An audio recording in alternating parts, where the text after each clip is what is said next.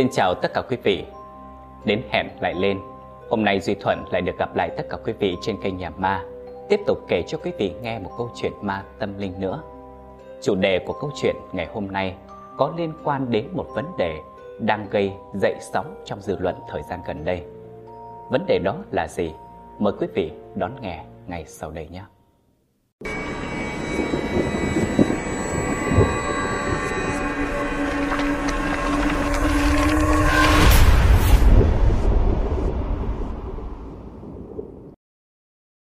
Câu chuyện bắt đầu từ cuộc hôn nhân tan vỡ của Nghĩa và Vân. Mà lý do cho sự tan vỡ này cũng không mấy mới mẻ gì. Có lẽ quý vị cũng sẽ dễ dàng đoán được, đó chính là sự xuất hiện của người thứ ba. Bảy năm trước, Nghĩa và Vân mới cưới chưa được bao lâu. Nghĩa thời điểm đó chưa có gì trong tay cả. Cuộc sống của hai người có thể nói là khá vất vả. Sau khoảng gần 2 năm chung sống, Vân mang thai và sinh được một bé trai đầu lòng trong sự vui mừng của hai bên nội ngoại. Nhất là bên gia đình Nghĩa, vì Nghĩa vốn là con trai một. Em bé được Nghĩa đặt cho một cái tên rất là hay, Nguyễn Phúc Nguyên Khôi. Từ khi Nguyên Khôi được sinh ra, gia đình Nghĩa gặp rất là nhiều điều may mắn. Đặc biệt là công việc làm ăn phát triển cực kỳ thuận lợi, ăn nên làm ra Chẳng mấy chốc mà đời sống của gia đình cũng trở nên khấm khá hơn. Lúc Khôi tròn một tuổi, Thấy con còn dài, Mà kinh tế trong gia đình đã ổn định, Nên Nghĩa muốn Vân ở nhà làm nội trợ lo cho con. Vân thì à, thấy cái đề nghị của Nghĩa cũng hợp tình hợp lý, Nên đã đồng ý.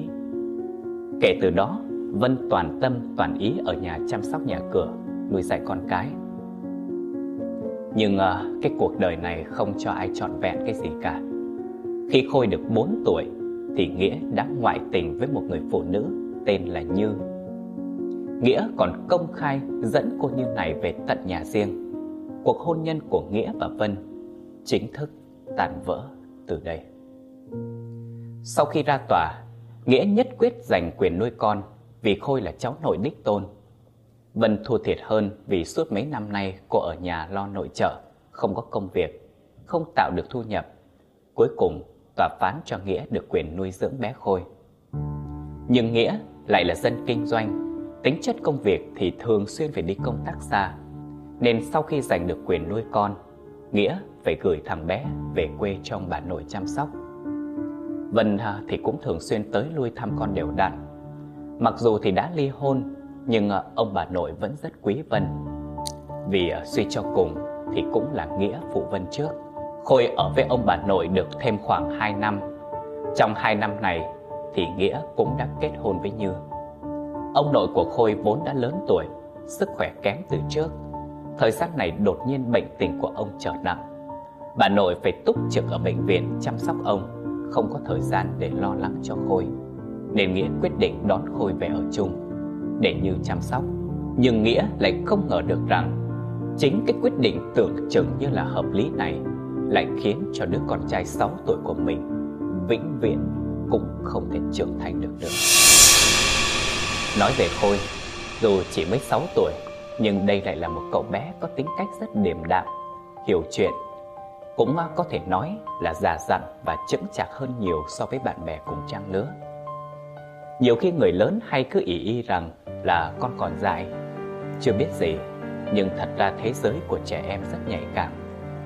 Thuận nghĩ rằng có thể vì hoàn cảnh của gia đình mình Nên à, tính cách của Khôi cũng ít nhiều chịu một phần ảnh hưởng.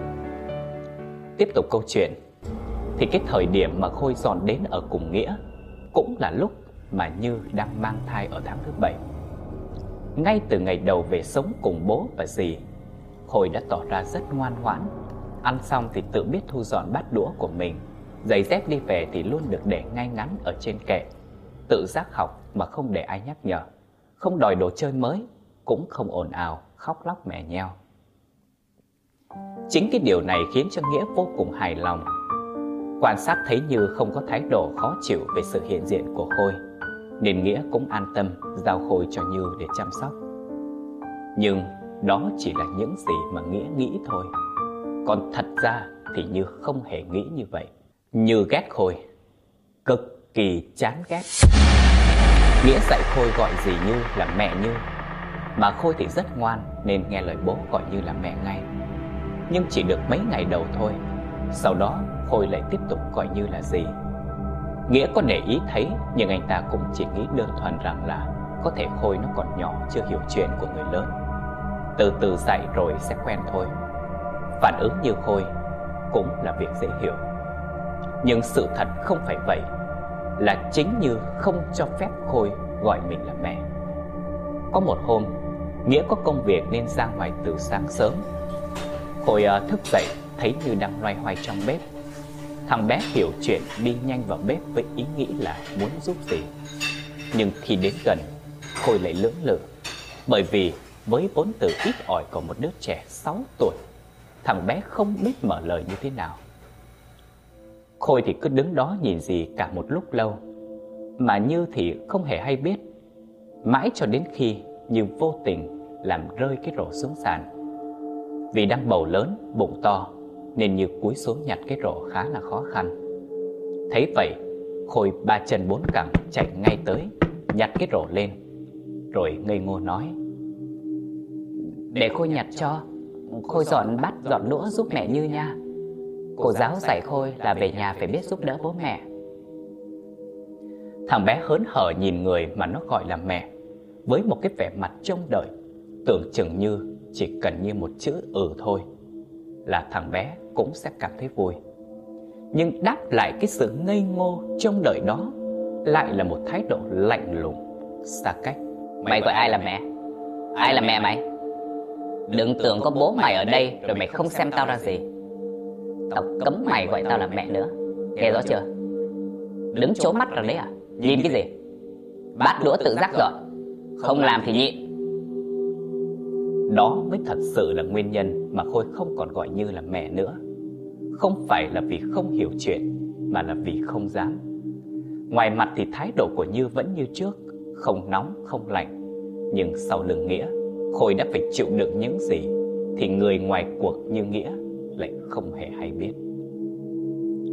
Không lâu sau, ông nội của Khôi bệnh tình chuyển biến xấu, nên Nghĩa phải về quê vài ngày.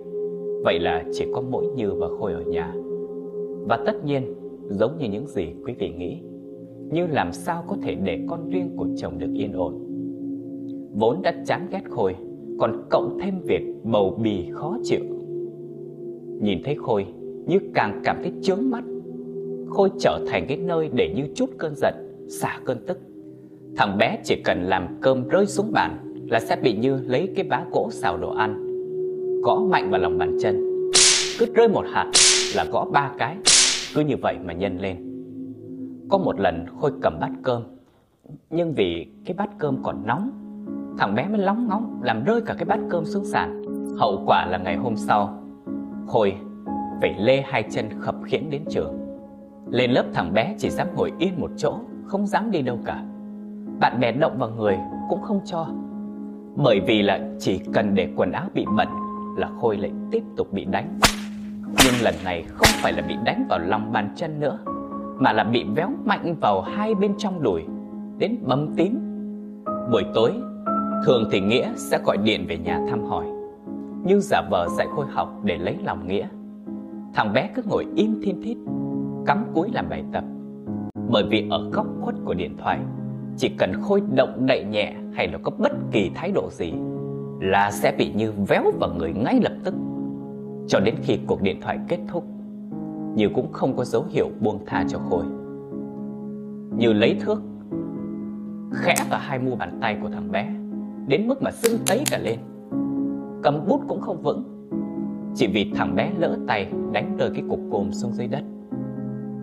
Như Thuận đã kể từ trước, Thì Khôi là một cậu bé có tính cách khá là đặc biệt. Nhưng cho dù có đặc biệt đến như thế nào đi chăng nữa, Thì Khôi vẫn là một đứa trẻ. Mỗi lần bị đánh đau, Thằng bé đều cúi gầm mặt để khóc. Nó cắn chặt răng Để không khóc thành tiếng, Bởi vì trước khi đi Nghĩa có căn dặn Khôi rằng là Bố à, về quê thăm ông. Khôi ở nhà nhớ nghe lời giúp đỡ gì Như vì trong bụng dì Như có em bé đang nằm ngủ. Mà em bé là em của Khôi. Khôi làm anh, Khôi phải ngoan. Đừng có làm ổn để dì Như nghỉ ngơi nhé Thằng bé nhớ như in những gì được dặn Nên dù có bị đánh đau đến mấy Nó đều cắn chặt răng không dám khóc lớn tiếng. Nhưng dưới góc nhìn của Như Thì đó lại là biểu hiện của sự ly lợm, hỗn láo Thái độ chống đối Đánh mà không khóc Làm cho Như vô cùng tức tối Càng ra tay nặng hơn. Việc bố mẹ dạy dỗ con cái Trong lúc tức giận Không kiềm chế được mà lỡ đánh hơi mạnh tay một chút Cũng là chuyện thường gặp. Nhưng Khôi thì lại không nằm trong trường hợp đó Bởi vì không chỉ bị đánh đập thể xác Mà Khôi còn bị Như hành hạ về mặt tinh thần nữa. Chiều hôm đó, Như nhận được cuộc gọi của cô giáo, Báo là Khôi ở trên lớp đánh bạn Nên cần gặp phụ huynh đến để giải quyết. Như đến gặp cô giáo của Khôi Với một cái tâm trạng cực kỳ khó chịu và cáu gắt. Sau khi nói chuyện với cô giáo Thì Như biết được rằng là Khôi đã ra tay đánh bạn trong lớp bị thương. Cô giáo hỏi nguyên nhân, Nhưng Khôi không nói gì cả. Như hỏi Khôi thì vẫn cứ im lặng. Vì ở chỗ đông người không tiện dạy bảo Khôi, Nên Như xin phép cho Khôi nghỉ luôn ngày hôm đó. Về đến nhà, Như phát tiết lên, Nhốt Khôi ngoài lan can nhiều giờ liền. Không cho vào nhà, Cũng không cho Khôi ăn uống gì cả. Cô ta đâu biết được rằng Cái lý do mà Khôi đánh bạn Thật ra là vì người bạn đó Đã nói với Khôi rằng Như là mẹ ghẻ xấu xa, Không ai chơi với con của dì ghẻ cả. Thằng bé chỉ muốn bảo vệ Như nên mới đánh bạn. Đến chiều tối, Như đi sang nhà một người bạn chơi. Lúc đi ngang qua lan can, Còn mặt lạnh, Lườm Khôi cảnh cáo. Như ra ngoài chưa bao lâu Thì trời đổ mưa. Khôi đứng ở lan can bị mưa tạt, Người ướt sũng, Phải ngồi co ro trong góc. Vừa lạnh, vừa đói. Thằng bé cứ ngóng xuống cổng đợi gì Như về. Cứ đợi như vậy cho đến tận sáng hôm sau. Như về nhà, Thấy Khôi mặt mũi tái nhợt, Người run cầm cập. Cô ta mới giật mình nhớ ra rằng Là mình nhốt thằng bé ở lan can cả đêm. Cũng trong ngày hôm đó, Khôi bắt đầu lên cơn sốt cao. Nghĩa ở quê lên, Thấy con bị ốm nặng. Mặc dù không nói thẳng ra, Nhưng cũng có ý trách móc Như không chăm sóc tốt cho Khôi. Nghĩa càng lo lắng cho Khôi bao nhiêu, Thì Như càng khó chịu, Càng căm ghét Khôi bấy nhiêu. Thấy Khôi nằm trên giường ốm sốt mấy ngày liền không khỏi Như cày cú lẩm bẩm. Đã bầu bì đi lại khó khăn rồi. Còn phải ở nhà cả ngày cơm bưng nước rót hầu hạ cho cái thằng Nhãi rành con này. Phải nghĩ ra cách gì làm cho nó hết ốm nhanh mới được? Mày chưa xong được với tao được đâu. Đến đây thì Thuận không biết là Như có vấn đề gì về mặt nhận thức không? Hay là cô ta cố ý muốn hành hạ Khôi Mà nghĩ ra cái việc bắt thằng bé ngâm nước lạnh Trong khi nó đang sốt cao. Hậu quả của việc này là Khôi đã bị viêm phổi nặng, Phải đưa đến bệnh viện cấp cứu. Di chứng để lại khiến sức khỏe của Khôi sau này cực kỳ kém. Trái gió trở trời một chút là lại bị khó thở, Thường xuyên ốm vặt. Sau cái sự việc này, Mặc dù vẫn ghét Khôi, Nhưng thái độ của Như cũng đã bắt đầu dịu lại một chút. Hơn nữa, Có nghĩa ở nhà. Như cũng không tiện động tay động chân. Còn về phần Khôi, Thằng bé ngày càng trở nên ít nói. Ngoài những câu chào hỏi người lớn thông thường, Thì hầu như là Khôi không mở miệng nói chuyện bất kỳ một điều gì cả. Những tưởng sau trận ốm của Khôi Như đã tiết chế hơn, Nhưng chỉ được một thời gian ngắn thôi. Vài tuần sau lại tiếp tục xảy ra chuyện. Một hôm, Nghĩa mua tặng cho Khôi một quả bóng. Thằng bé hí hửng ôm khư khư quả bóng. Chơi được một lúc thì không may, Quả bóng bị lăn vào phòng của Như. Khôi đứng trước cửa phòng, Nhìn chăm chăm cái quả bóng, Không dám bước chân vào trong. Thằng bé buồn bã lủi thủi bỏ đi. Nhưng mà khi vừa quay lưng đi, Thì đột nhiên đằng sau Có tiếng của thứ gì đó rơi xuống đất. Khôi mới xoay lại nhìn, Thì thấy thứ bị rơi xuống đất Là túi sách của Như Đang để ở trong phòng. Vật dụng trong túi nằm la liệt khắp sàn nhà. Khôi không nghĩ gì cả. Đi thẳng vào phòng, quỳ xuống, Nhặt những thứ bị rơi ra ngoài, Bỏ lại vào trong túi. Nhặt đến ví của Như, Khôi mới phát hiện trên ví Có một vết bẩn. Thằng bé nhanh nhậu chùi cái ví vào áo Để làm sạch cái vết bẩn đó. Nhưng không ngờ, Đúng lúc như nhìn thấy, Cô ta đi sông sộc vào, Lấy chân đạp mạnh vào người. Khiến cho khối ngã nhào xuống đất. Sau đó, chỉ thẳng vào mặt thằng bé gầm lên. Ai cho mày vào đây? Mày tính ăn cắp tiền của tao phải không? Tao biết ngay là cái loại mày cũng chẳng tốt đẹp gì, Để tao xem bố mày Còn yêu thương được cái loại mất giải trộm cắp như mày nữa không? Khôi chưa kịp mở miệng giải thích Thì đã bị Như nắm đầu, Lôi thẳng vào tủ quần áo, Nhốt lại. Khi cửa tủ vừa đóng, Bóng tối lập tức nuốt chừng Khôi. Thằng bé sợ hãi quẫy đạp gào khóc. Dì, dì Như ơi Thằng Khôi ra Khôi sợ lắm. Khôi sợ lắm. Khôi không ăn cắp. Khôi không ăn cắp mà. Như ở bên ngoài vừa khóa cửa Vừa cầm lên giữ tợn Mày ngậm ngay cái mồm mày lại. Mày ở yên trong đó. Đợi bố mày về Tao tính sổ với mày sau. Mặc cho Khôi khóc lóc kêu gào Như chẳng thèm quan tâm Cô ta dừng dưng đi ra ngoài. Khôi bị nhốt trong tủ quần áo tổng cộng là 5 tiếng đồng hồ. Đến tận khi Nghĩa trở về mới được ra ngoài. Nghĩa sau khi biết chuyện, Thấy tiền bạc của Như cũng không mất mát gì, Nên chỉ mắng Khôi vài câu rồi cho qua. Kể từ sau khi bị nhốt trong tủ Khôi bắt đầu Bị chứng sợ bóng tối Và sợ không gian hẹp. Thằng bé không dám bước vào thang máy Tối ngủ cũng phải bật đèn sáng mới dám ngủ. Khôi nhìn thấy Như là sợ. Chỉ cần Như đi ngang qua là Khôi lập tức cúi đầu Không dám ngẩng mặt lên nhìn. Vân, Mẹ ruột của Khôi đến trường thăm con. Nhìn thấy mẹ mà thằng bé cũng không dám hó hé gì. Cứ léo đéo đi theo sau lưng Như.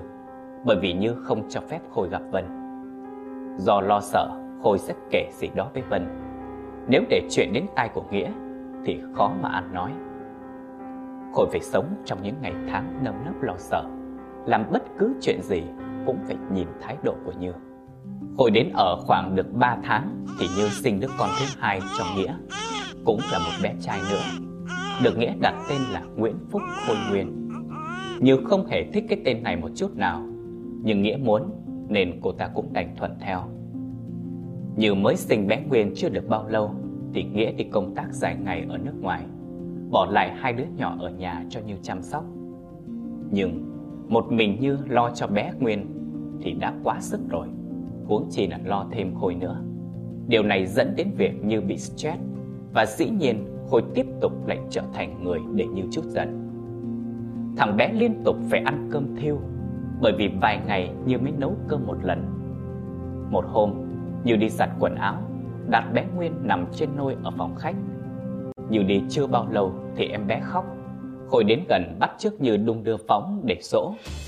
Nhưng mà em Nguyên không có nín Hồi mới thấy trên bàn có đặt một cái ti giả, Nên à, lấy đưa cho em ngậm Nhưng không hiểu sao Vừa mới ngậm ti vào miệng, Đột nhiên em bé bị hóc, Ói hết ra toàn bộ sữa, Mà Như vừa mới cho bú ra ngoài Đúng lúc đó, Như nhìn thấy, Cô ta lao đến bé sốc thằng bé Nguyên lên. Khôi đứng đông cứng. Hai tay bấu vào góc áo run rẩy. Bởi vì thằng bé biết điều gì sắp xảy ra với mình. Sau khi lo cho em bé xong, Như không nói không rằng, Lôi thằng Khôi vào phòng, Rồi dùng dây xích điên tiết Quật mạnh liên tục vào người của thằng Khôi. Khôi là cũng biết là mình sai, Nên đứng im chịu trận, Mặc cho Như hành hạ. Như đánh đến cái mức mà cả người của Khôi Toàn vết bầm tím Đặc biệt là ở hai bên xương sườn Và đằng sau lưng Nghe Thuận kể đến đây, không biết là quý vị có thắc mắc rằng cái dây xích mà Như dùng để đánh Khôi lấy từ đâu không ạ? Có lẽ quý vị sẽ khó có thể ngờ được đó chính là loại dây xích thường được dùng để làm quai đeo trong túi sách của chị em phụ nữ. Nghĩa thì đi công tác khoảng 2 tháng sau mới trở về nhà. Lúc trước thì chỉ cần có Nghĩa ở nhà là Như không dám động tay động chân. Nhưng dần dà cô ta cũng chẳng còn thèm nể Nghĩa nữa bởi vì Khôi rất sợ Như, vô cùng sợ. Một hôm, Nghĩa đón Khôi đi học về, thấy trời nóng mà Khôi lại mặc áo dài tay. Nên Nghĩa nói thằng bé cởi áo ra cho mát, nhưng nó nhất quyết không chịu. Nghĩa chỉ mới động nhẹ vào cánh tay thôi, là Khôi đã buột miệng kêu đau. Nhưng ngồi gần đó, lập tức lườm Khôi cảnh cáo. Nghĩa hỏi thì Khôi chỉ nói qua loa là bị va vào ghế. Thuận ờ, không nói thì chắc quý vị cũng sẽ đoán được lý do tại sao mà Khôi lại mặc áo dài tay. Chính là để che đi những cái dấu bầm tím vì bị Như đánh. Buổi hôm đó, Khôi vừa tắm xong bước ra ngoài thì đã gặp Như đứng chặn ngay trước cửa. Cô ta lôi ngược thằng bé vào trong nhà tắm, chốt cửa lại, rồi chỉ thẳng vào mặt nó gằn giọng. Mày mà dám khó hé với bố mày cái gì Là mày chết với tao Nhớ rõ chưa Dứt câu, cô ta xô mạnh khiến cho thằng bé ngã đập người vào thành bồn cầu, rồi bỏ ra ngoài. Khôi nằm sóng xoài dưới đất, tay ôm mạng sườn, đau đớn. Phải một lúc lâu sau thì mới ngồi dậy được. Cái chỗ bị va đập bầm cả một mảng lớn. Đối với Như, có lẽ Khôi chỉ là một cái đồ vật vô tri vô giác nào đó mà cô ta có thể tùy tiện trà đạp, hành hạ bất cứ lúc nào mà mình muốn mà thôi. Tưởng rằng Khôi sẽ trưởng thành cùng những trận đòn của dì Như. Nhưng không, Khôi vốn dĩ từ đầu đã là một cậu bé bất hạnh rồi. Bất hạnh đến mức ngay cơ hội để trưởng thành cũng bị Như tức đoạt mất. Tối đó Như đi tắm nên ra lệnh cho Khôi trông em. Bé Nguyên lúc này cũng đã biết lật rồi nên cần phải có người để mắt đến. Khôi à, ngồi ở dưới đất vừa trông em vừa chơi đồ chơi. Thằng bé mãi chơi lơ là không để ý nên em Nguyên lật người ra đến tận mép giường rồi rơi xuống đất. Khôi mặc dù nhìn thấy em ngã nhưng phản ứng của một đứa trẻ thì làm sao nhanh nhẹn bằng người lớn được. Khôi lao đến đỡ em nhưng không kịp. Bé Nguyên bị ngã xuống đất, đầu nện vào sàn nhà. Nghe thấy tiếng còn khóc ré lên, như mới mặc bộ quần áo chạy ra ngoài thì thấy bé Nguyên đang nằm dưới đất khóc. Chán sưng tấy, nhìn thấy rõ, không suy nghĩ nhiều, như giơ tay giáng một bàn tay thật mạnh vào mặt của Khôi, rồi lôi thằng bé về phía tủ quần áo. Khôi đoán được là dì Như lại muốn nhốt mình vào tủ như lần trước, nên thằng bé sợ hãi, vùng vẫy thoát ra. Đứng cách như một khoảng đủ an toàn, thằng bé xoa hai tay vào nhau, mặt khẩn thiết van xin. Dì, dì Như ơi, Khôi sai rồi, Khôi không dám nữa, dì Như tha cho Khôi, Khôi sợ lắm, đừng, đừng nhốt Khôi vào tủ mà. Đây là lần đầu tiên Khôi chống đối Như. Hành động của Khôi làm cho Như tức điên lên. Cô ta lao về phía Khôi, toàn tóm thằng bé lại. Thấy mình sắp bị dì Như bắt, Khôi cắm đầu cắm cổ bỏ chạy. Thằng bé chạy khắp nhà nhưng không tìm được chỗ trốn. Bí đường, nó chạy bừa ra lan can tầng 3. Thấy Như đã đuổi đến nơi, thằng bé sợ hãi tột độ. Cái cảm giác bị bóng tối nuốt chửng ngột ngạt sợ hãi làm cho nó hoảng loạn. Quýnh quáng không biết làm sao. Thằng bé leo ra khỏi thành lan can, cơ thể lơ lửng giữa không trung. Như lao tới hét lên. Mày leo vào ngay cho tao! Tao mà bắt được thì mày chết với tao! Thấy gì Như sắp bắt được mình, thằng bé cuống cuồng lên, không biết phải làm như thế nào. Đột nhiên, nó nhìn xuống bên dưới. Không hiểu cái giây phút đó Khôi đã suy nghĩ những gì. Nhưng thằng bé đã buông hai tay ra. Vừa thất khoảng nhìn xuống bên dưới thì đã thấy thằng bé nằm trên mặt đất. Máu trào ra từ đầu thấm xuống nền. Hai mắt nó mở trừng nhìn như cơ thể co giật một lúc rồi nằm bất động. Mắt vẫn trợn trắng, nhìn như chằm chằm, căm phẫn. Khôi tử vong ngay sau đó. Cái chết của Khôi được xác định là do tai nạn, sự cố đáng tiếc. Nhưng sự thật như thế nào chỉ có một mình Như biết. Và tất nhiên cô ta không giải gì mà nói ra. Sau tang lễ của Khôi, Vân, mẹ ruột của Khôi vì quá thương nhớ con nên đã xin phép gia đình Nghĩa vào phòng của thằng bé để lấy một vài vật kỷ niệm. Trong lúc thu dọn, Vân vô tình phát hiện dưới gầm giường của Khôi có vài bức tranh rất kỳ quặc. Trong tranh đều là những hình vẽ một đứa bé và một mụ phù thủy. Đứa trẻ thì có một gương mặt buồn, còn mụ phù thủy thì có răng nanh đỏ. Một đứa trẻ 6 tuổi tại sao lại vẽ những bức tranh có nội dung quái đản như vậy? Vân có hỏi Nghĩa về số tranh đó, nhưng Nghĩa nói là chưa từng nhìn thấy bao giờ. Có lẽ là vì linh cảm của một người mẹ, nên trong lòng Vân bắt đầu nảy sinh những dự cảm bất an khó tả. Còn về phần của Như, cô ta cứ dược dưng, coi cái chết của Khôi chẳng có liên quan gì đến mình cả. Là nó tự ngã chết, nó tự chuốc lấy thôi. Nó chết cũng đáng đời. Từ nay cái nhà này sẽ là của độc thằng Nguyên, con trai của cô. Tuy nhiên, pháp luật là do con người lập ra để trừng trị chính mình. Tội ác của một người chỉ được xác lập khi có đủ bằng chứng, mắt thấy, tai nghe. Vậy, nếu mắt không thấy, tai không nghe thì sao? Rất nhiều kẻ ác may mắn sẽ bị pháp luật của con người bỏ rơi vì điều đó. Nhưng luật của cõi âm ti thì không. Bất kỳ kẻ nào làm ác đều không thể thoát tội. Không có niềm tình, càng không có ngoại lệ. Đã đến lúc như phải đền tội rồi. Khoảng hơn 3 tháng sau khi Khôi mất, hôm đó Như đang cho bé Nguyên ăn. Bé Nguyên lúc này cũng đã được hơn một tuổi.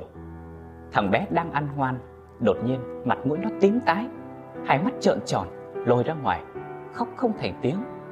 Biểu hiện giống như là không thở được. Như và Nghĩa mới cấp tốc đưa thằng bé đến bệnh viện.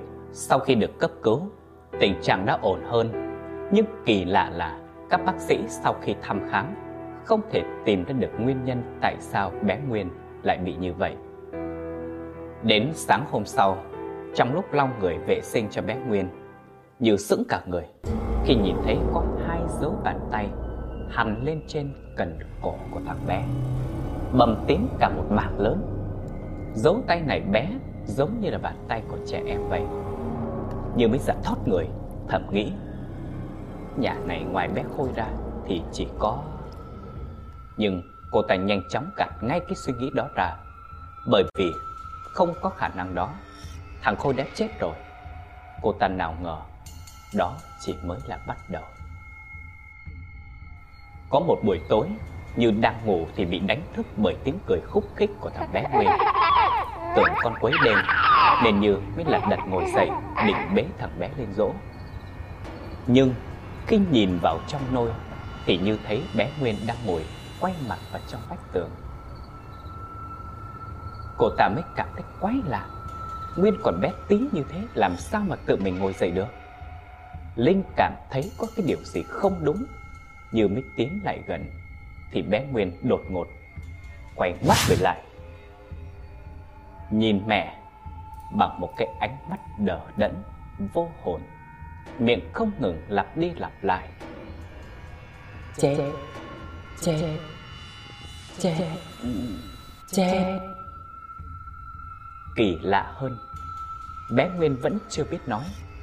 Còn cái giọng nói đó Thì lại là giọng nói của Khôi. Như mới nổi hết cả gai ốc, Hét ầm lên, Rồi nhao tới Bế sốc bé Nguyên lên. Nghĩa nghe thấy tiếng của Như, Cũng giật mình tỉnh dậy, Với tay bật công tắc điện lên. Khi đèn vừa sáng, Nghĩa chỉ thấy Như đang bế bé Nguyên trên tay, Rồi nhìn chằm chằm vào nó. Còn cu cậu thì đang nằm ngủ im lìm trên tay mẹ của nó Như chưa từng có chuyện gì xảy ra cả. Sau đêm hôm đó Như càng ngày càng bất an. Nhưng mà vì có tật giật mình Nên cô ta không dám kể cho Nghĩa nghe. Như lấy một cái cán dao cũ Để dưới gối nằm của bé Nguyên Rồi lấy vài nhánh xương rồng treo ở cửa sổ Và trước phòng ngủ. Nhưng cũng không có tác dụng gì cả. Sáng hôm đó, cô ta để bé Nguyên vào xe củi rồi đi lau dọn nhà cửa. Lúc quay lại thì không thấy Nguyên đâu cả. Cô mới hoảng loạn tìm con ở khắp nhà. Cuối cùng phát hiện thằng bé đang nằm ngủ ngon lành ở lan can, nơi mà Khôi đã ngã xuống. Những ngày tiếp theo, tình trạng bé Nguyên bị dịch chuyển từ chỗ này đến chỗ khác xảy ra liên tục. Đến lúc này thì Như đã biết chắc chắn một điều rằng vong hồn của Khôi đang về quấy phá. Nhưng cô ta nào có sợ. Cô ta đi khắp nơi xem thầy để tìm cách ếm vong hồn của Khôi lại. Nhưng trời không giúp kẻ ác. Cô ta chỉ toàn gặp những thầy bà dởm Tiêu tốn rất nhiều tiền của mà cũng không được gì cả Những chuyện ma quái cứ bám lấy cô ta, Dài dẳng, không dứt Cho đến một hôm như bế con đi mua vài bộ quần áo mới. Lúc về, cô ta đặt bé Nguyên lên giường, Rồi để túi sách xuống bên cạnh thằng bé. Nhìn thấy túi sách của mẹ, Bé Nguyên vơ lấy, Rồi nằm chơi rất là ngoan. Như lấy hai cái gối ôm, Chắn hai bên, Rồi để thằng bé nằm trên giường chơi. Còn mình thì vào nhà vệ sinh tắm. Vừa tắm xong, bước ra ngoài, Đập vào mắt của cô ta là hình ảnh Dây xích trong túi sách. Đã bị tháo ra từ lúc nào, Đang quấn chặt xung quanh cổ của bé Nguyên. Thằng bé liệm đi, Không nhúc nhích gì cả. Như điên loạn sợ khắp người con, Thì thấy tay chân thằng bé lạnh ngắt, Hơi thở yếu ớt, Thoi thóp. Và rồi bé Nguyên đã tử vong Khi đang trên đường đến bệnh viện cấp cứu. Mất đi Nguyên, Như điên cuồng mất trí, Cô ta lao về nhà, Chỉ thẳng lên bàn thờ của Khôi. Vừa cầm rú vừa khóc. Là mày. Là mày giết con tao. Mày giết con tao. Mày ở đâu? Mày ra đây ngay cho tao. Mày ở đâu? Đáng ra Tao phải giết chết mày sớm hơn. Mày được học siêu thoát. Tao không để cho mày yên đâu. Mày phải đền mạng cho con tao. Phải đền mạng cho con tao. Nhưng không có ai đáp lại cô cả Cô ta càng điên tiết lên Gạt toàn bộ bát hương và di ảnh của Khôi xuống dưới đất. Liên tiếp như vậy Ngày nào cô ta cũng không ăn, không ngủ Đòi tìm cho được Khôi để trả thù. Nghĩa càng phải can thiệp bằng thuốc an thần Thì mới êm được.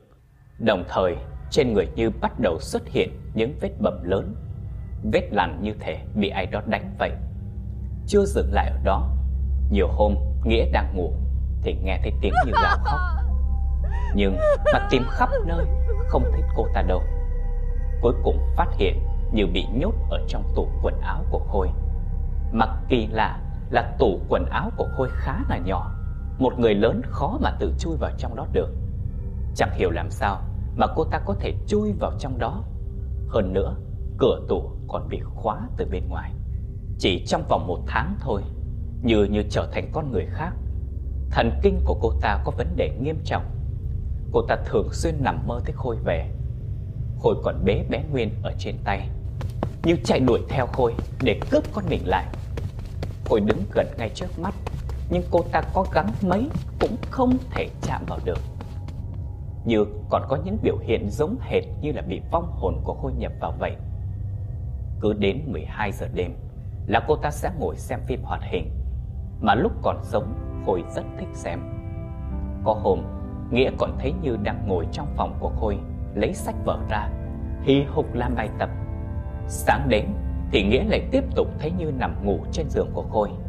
Hai tay còn ôm khư khư cái quả bóng Mà Nghĩa đã tặng cho Khôi trước đó. Như còn xưng mình là con, Gọi Nghĩa là bố. Cô ta hành động giống hệt một đứa con nít vậy.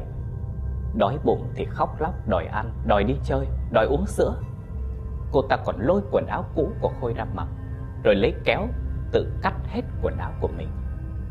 Bất kể người phụ nữ nào bước chân vào nhà Đều bị Như rượt đuổi, cấu xé. Chỉ có một người duy nhất là Như chịu để yên Và tỏ vẻ thích thú vui vẻ. Đó là Vân, mẹ đẻ của Khôi. Gia đình Như đưa cô ta đi khám ở khắp nơi.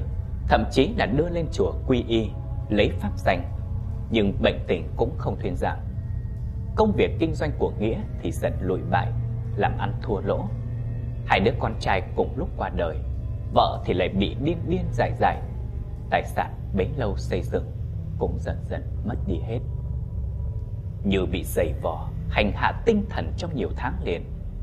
Cho đến một hôm, Nghĩa trở về nhà Và phát hiện Như đã nhảy lầu tự tử Cô ta nhảy xuống Từ chính cái lan can, Nơi mà cô ta dồn khôi đến bước đường cùng, Khiến thằng bé nhảy xuống bỏ mạng Khi chết, Hai mắt như nổi gân máu đỏ lòm, Trợn trừng trừng nhìn về lan can, Biểu hiện cơ mặt sợ hãi như thể đã nhìn thấy một thứ gì đó rất đáng sợ trước khi chết vậy. Toàn bộ xương trên cơ thể đều gãy nát. Khi rơi xuống, đầu cô đập mạnh vào chậu cây cảnh trước nhà, khiến phần sau ót vỡ toát ra. Máu chảy lênh láng, thấy rõ cả một phần não bị lòi ra ngoài, chết vô cùng thảm. Nhưng ở đời làm gì có nhiều sự trùng hợp đến thế? Cái chết của Như chính là sự đen mạng và người tước đoạt đi mạng sống của Như không ai khác, chính là vong hồn của Khôi. Trước khi chết, vì tác dụng của thuốc an thần nên Như nằm ngủ mê man. Bỗng nhiên, cô ta nghe bên tai có tiếng khóc của bé Nguyên. Nghe tiếng con mình, cô ta gắng gượng ngồi dậy, như không biết mình đang đi đâu, chỉ biết vô thức đi theo tiếng khóc đó, như bị thôi miên vậy. Tiếng khóc đó dẫn Như đến lan can Cô ta giật mình bừng tỉnh Không hiểu sao mình lại tự đi ra đây Vừa định xoay lưng quay vào thì bỗng nhiên có tiếng gọi. Gì như. Nghe thấy tiếng gọi chán ghét đó Cô ta điên tiết lên Quay ngoắt lại. Trước mắt cô ta là hình ảnh Khôi Đang đứng ở sát lan can. Tay bế bé Nguyên Đưa khỏi lan can. Lủng lẳng giữa không trung như muốn thả thằng bé rơi xuống dưới vậy. Nhìn thấy con mình như mất kiểm soát, cô ta quên mất rằng bé Nguyên đã qua đời. Không suy nghĩ gì nhiều, như lao tới muốn đoạt lại con của mình. Nhưng khi vừa chạm vào, thì cả Khôi và lẫn bé Nguyên đều biến mất trong tích tắc. Vì chạy vội đến nên như bị mất đà, cả người đổ nhào ra bên ngoài lan can. May mắn là cơ thể của cô ta phản xạ nhanh Bám víu vào thanh chắn Cả cơ thể treo lơ lửng ở không trung như cố gắng dùng sức để leo lên trên. Nhưng cơ thể cô ta bỗng nhiên nặng trĩu. Như cúi xuống thì nhìn thấy Khôi đang bám lấy hai chân của mình, Ghi mạnh xuống, Không cho cô ta leo lên. Khôi nhoẻn miệng cười, Rồi nói bằng một chất giọng âm vang, cười cợt vui vẻ. Dì như Xuống đây chơi với Khôi đi. Khôi với em Nguyên ở dưới này. Đợi dì như lâu lắm rồi. Đây có lẽ là giây phút cuối cùng còn tỉnh táo của Như Cô ta ý thức được Khôi đang muốn làm mình rơi xuống dưới.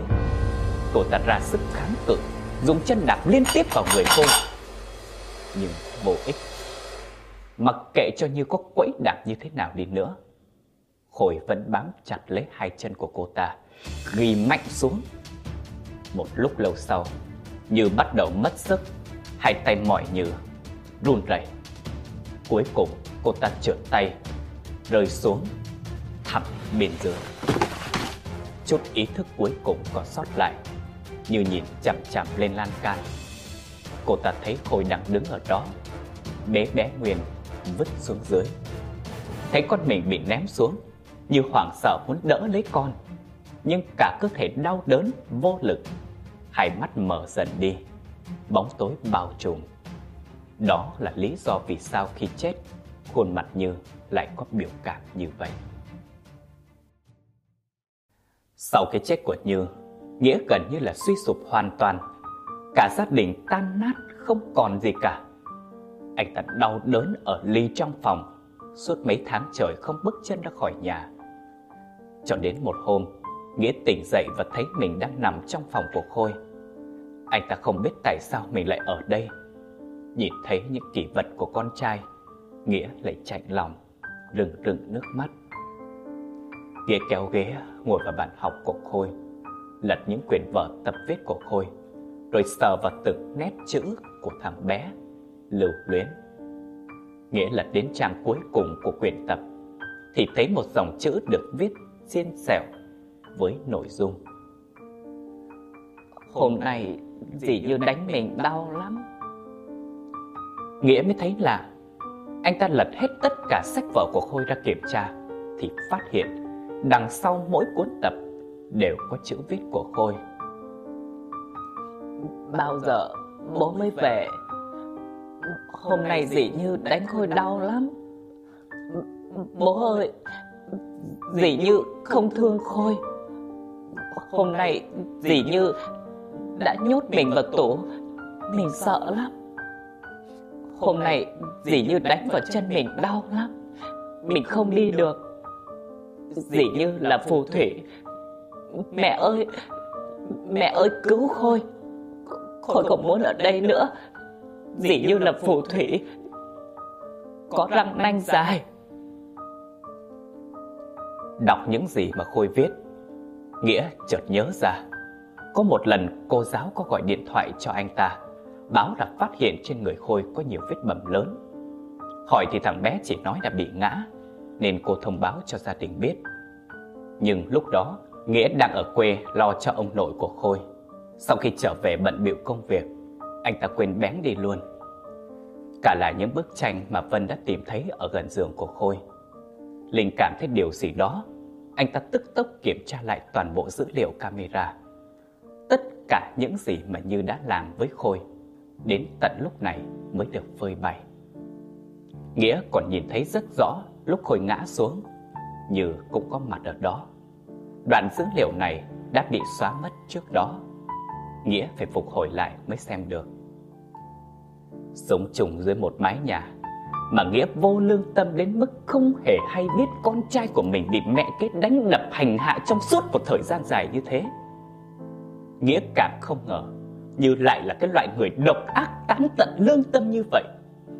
Anh đau đớn, dằn vặt Không có cách nào có thể tự tha thứ cho mình được. Nghĩa tự tử để chết cùng vợ con Nhưng may mắn là được cứu kịp thời nên thoát chết. Không lâu sau anh ta bán hết nhà cửa Rồi biệt tăm biệt tích. Không ai biết là Nghĩa đã đi đâu Chỉ biết là anh ta sống cô độc một mình như vậy Tận cho đến lúc lìa đời. Chúng ta vừa kết thúc một câu chuyện nữa trên kênh Nhà Ma. Đề tài của câu chuyện ngày hôm nay vốn dĩ không mới nhưng à, gần đây lại được dư luận đặc biệt quan tâm bởi vụ án người mẹ kế đánh đập bạo hành bé gái 8 tuổi, con riêng của chồng, liên tục suốt hơn 4 giờ đồng hồ, đến mức tử vong. Đúng là khắc máu thì tanh lòng, con không đẻ nên mẹ ghẻ không thương. Bé Khôi 6 tuổi trong câu chuyện mà Thuận vừa kể cũng vậy. Ở cái độ tuổi này, các con chỉ vừa mới đang trong quá trình hình thành và phát triển nhận thức. Thế giới quan chỉ là một tờ giấy trắng tinh, chưa thể nhận thức được tốt xấu, đúng sai. Khôi ờ, có thể nói là một cậu bé hiểu chuyện. Chính vì quá hiểu chuyện nên Khôi thiệt thòi đủ đường. Nói đi ờ, thì cũng phải nói lại. Cá nhân Thuận thấy tất cả những sự việc đáng tiếc này đều là lỗi của người lớn. Mà lỗi trước nhất là bắt đầu từ cuộc hôn nhân tan vỡ của Nghĩa và Vân. Xã hội càng phát triển, đời sống càng nâng cao thì con người càng trở nên ích kỷ. Người lớn luôn có lý lẽ của riêng mình, rồi vô tư cho rằng con còn dài không biết gì cả. Nhưng thật ra là tụi nhỏ hiểu cả đấy. Trong gia đình, thông thường người chồng sẽ có phần ỷ lại vào người vợ ở việc chăm lo con cái. Chính vì vậy mà đôi lúc họ sẽ vô tâm xem việc chăm sóc con cái là việc của riêng người phụ nữ, giống như Nghĩa vậy. Chính cái sự vô tâm của Nghĩa đã vô tình tiếp tay cho Như bảo hành Khôi trong suốt một khoảng thời gian dài. Mà Nghĩa không hề hay biết, đến khi tự mình phát hiện ra thì đã quá muộn rồi. Tuy nhiên, chúng ta cũng cần phải lật lại vấn đề. Trên thực tế, có rất là nhiều người thương yêu con riêng của chồng như con ruột của mình vậy. Nhưng dư luận lại có xu hướng ghi nhớ những điều tiêu cực. Chính điều này đã tạo cho mọi người một cái nhìn không tốt về người mẹ kế. Thẳng thắn đi, chúng ta cần phải có một cái nhìn bao quát hơn, bởi vì không phải người mẹ kế nào cũng xấu cả. Còn riêng về việc bạo hành trẻ em, Thuận cực kỳ căm ghét và lên án.